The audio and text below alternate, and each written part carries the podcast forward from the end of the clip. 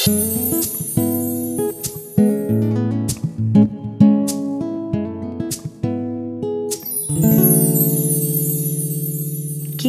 bicara dalam bahasa cinta, tanpa suara, tanpa sepatah kata.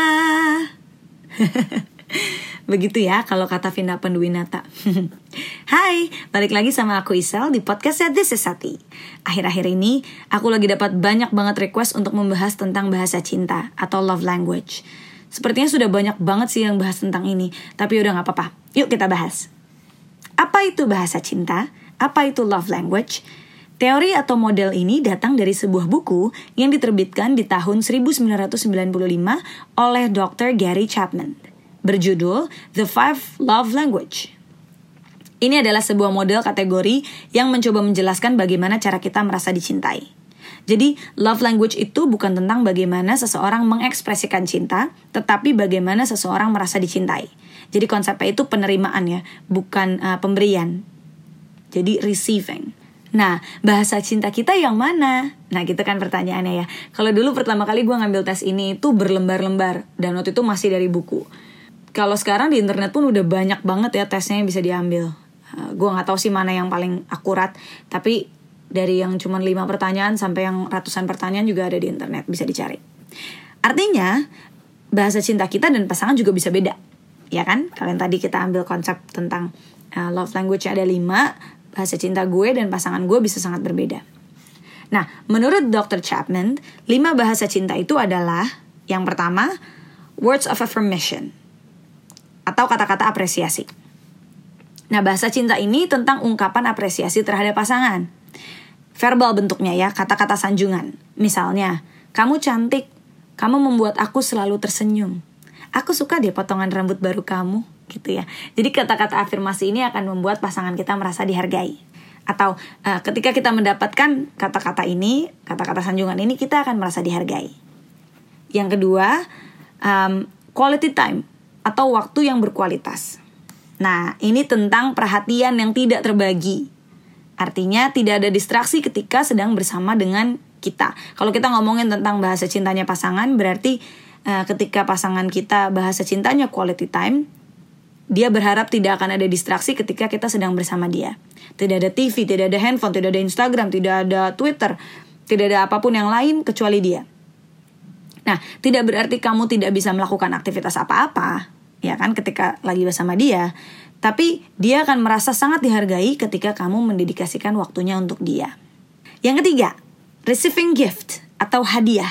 Love language yang ini pertama kali banget gue tahu tuh kesannya materialistik sekali ya. Kayak hadiah gitu, pemberian. Tapi ternyata tidak harus mahal kok. Tidak harus barang-barang mewah, bukan itu. Bukan masalah apa hadiahnya. Tapi meaning atau makna dibalik pemberian itu adalah uh, kita merasa diingat. Apapun yang diberikan itu membuat kita merasa diingat. Atau kalau ke pasangan, berarti apapun yang kita berikan kepada pasangan membuat dia merasa diingat. Misalnya, ketika sedang jalan-jalan makan di luar bersama dengan teman-teman, pulangnya kita bawa uh, sebungkus makanan.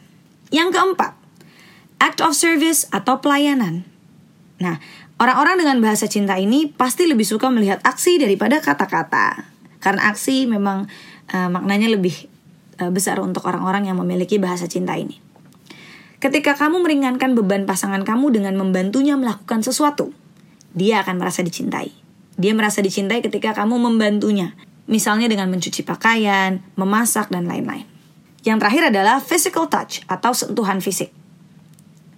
Tidak harus sampai P D A yang bagaimana gitu, public display affection yang sampai uh peluk-pelukan apa kayak di film-film barat, nggak perlu.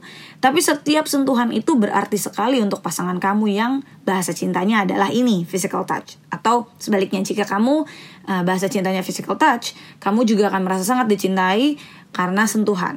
Misalnya dengan pegangan tangan, pelukan, rangkulan, ciuman, dan lain-lain. Nah, jadi tadi ada lima ya. Yang pertama, uh, words of affirmation. Yang kedua, quality time. Yang ketiga, receiving gift. Yang keempat, acts of service. Yang kelima, physical touch. Atau kalau dalam bahasa Indonesianya, yang pertama, kata-kata apresiasi. Yang kedua, waktu yang berkualitas. Yang ketiga, hadiah. Yang keempat, pelayanan. Yang kelima, itu sentuhan fisik. Nah, Sejujurnya, karena kalian minta saya bahas ini, jadi saya harus jujur. Sejujurnya, lima bahasa cinta ini bukan pakem yang pasti untuk menentukan kebahagiaan sebuah hubungan. Ow. Oke, okay, truth hurts. Tapi setelah baca bukunya, banyak baca artikel juga, dan pastinya mencoba menerapkan ini di kehidupan saya pribadi. Konsep bahasa cinta itu tidak semudah, oh iya, dia itu bahasa cintanya sentuhan fisik loh, jadi saya akan sentuh dia supaya dia merasa dicintai. Jadi saya akan sentuh dia terus supaya dia merasa dicintai. Nope. Tidak semudah itu. Bayangin kan, lo harus nyentuh pasangan lo terus-terusan. Pada dasarnya, seperti yang ditulis oleh Cody Commerce di salah satu artikelnya di Psychology Today, bukunya dokter Chapman itu laku banget karena kita itu diberikan target. Finally, kita diberikan target dalam berhubungan.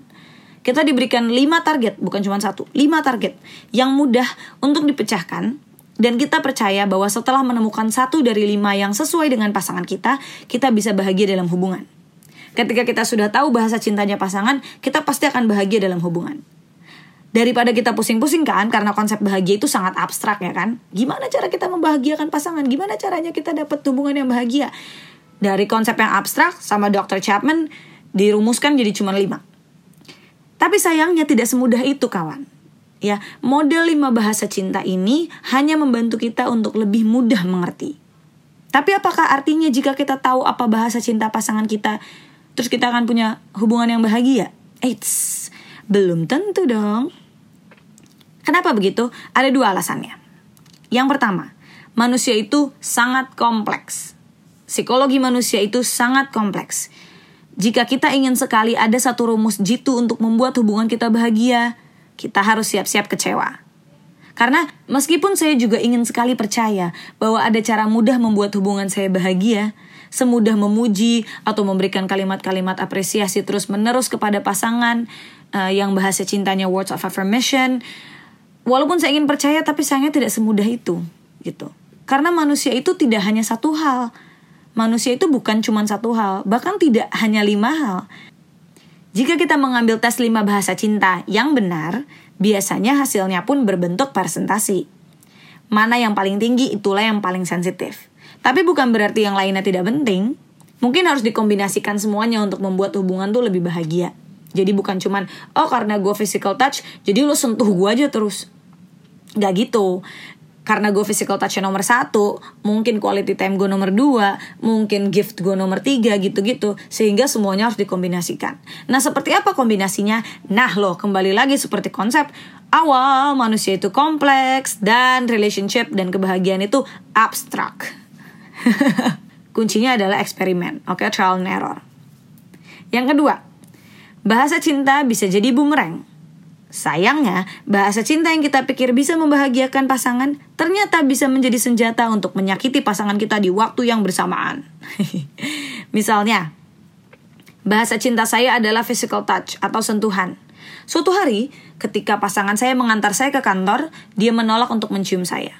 Alasannya, karena berada di tempat umum. Dan di sana ada teman kantor saya. Nggak enak dong, ya kan? Alasannya masuk akal. Tapi aksi dia untuk menolak saya, menolak ciuman itu, membuat saya merasa sangat sensitif dan jadi kesal. Padahal alasannya masuk akal. Well, ya kita tinggal di Indonesia, kita menganut budaya ketimuran. Eh tidak bisa sembarang cium-cium di tempat umum dong, benar kan? Jadi perilaku itu dilakukan secara spontan dengan alasannya masuk akal. Tapi tetap sakit, ditolak. Nah, pertanyaannya, apakah nanti ketika bertemu, kita akan berargumen keras tentang bahasa cinta? Misalnya gini, kamu kan sudah tahu bahasa cinta aku apa, kenapa melakukan itu? Knowing is a different state from doing. Oke, okay? Knowing is a different state from doing.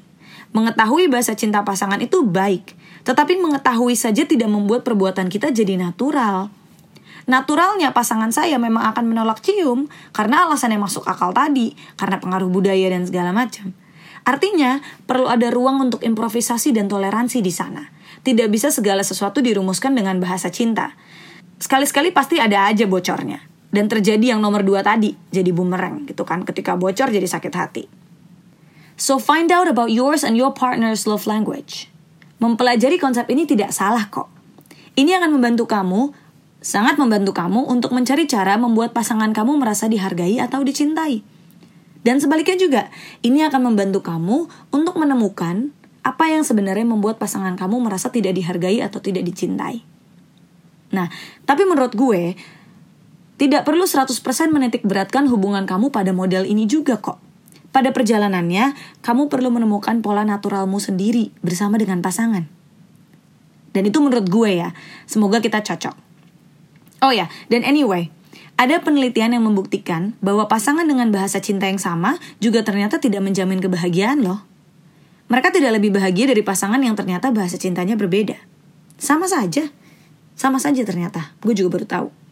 Tapi kita bisa bahas ini lebih jauh di kesempatan lain. Jadi sebelum gue tutup, mungkin gue cuma mau bilang, coba kita kenalan sama pasangan kita lewat kencan-kencan, percakapan, atau semua kesempatan lain. Fokus kenalannya sama pasangan kita. Bukan fokus kenalan sama si lima bahasa tadi. Kenalan sama lima bahasa tadi cukup lewat podcast ini aja. Oke, kurang dari lima belas menit. Tapi kita menghabiskan banyak waktu lebih baik untuk kenalan sama pasangan kita. Karena lima bahasa tadi ini, lima bahasa cinta tadi ini, cuman tools alias alat bantu. Gitu ya, kita hidupnya sama pasangan kita. Semoga tools tadi, lima bahasa cinta ini bisa kita pakai dengan baik. Segitu dulu untuk kali ini. Selamat belajar mengenal pasangan. Tetap jatuh cinta setiap hari dan jangan tolak bahagia. Sampai kita bertemu di T T S selanjutnya. Bye!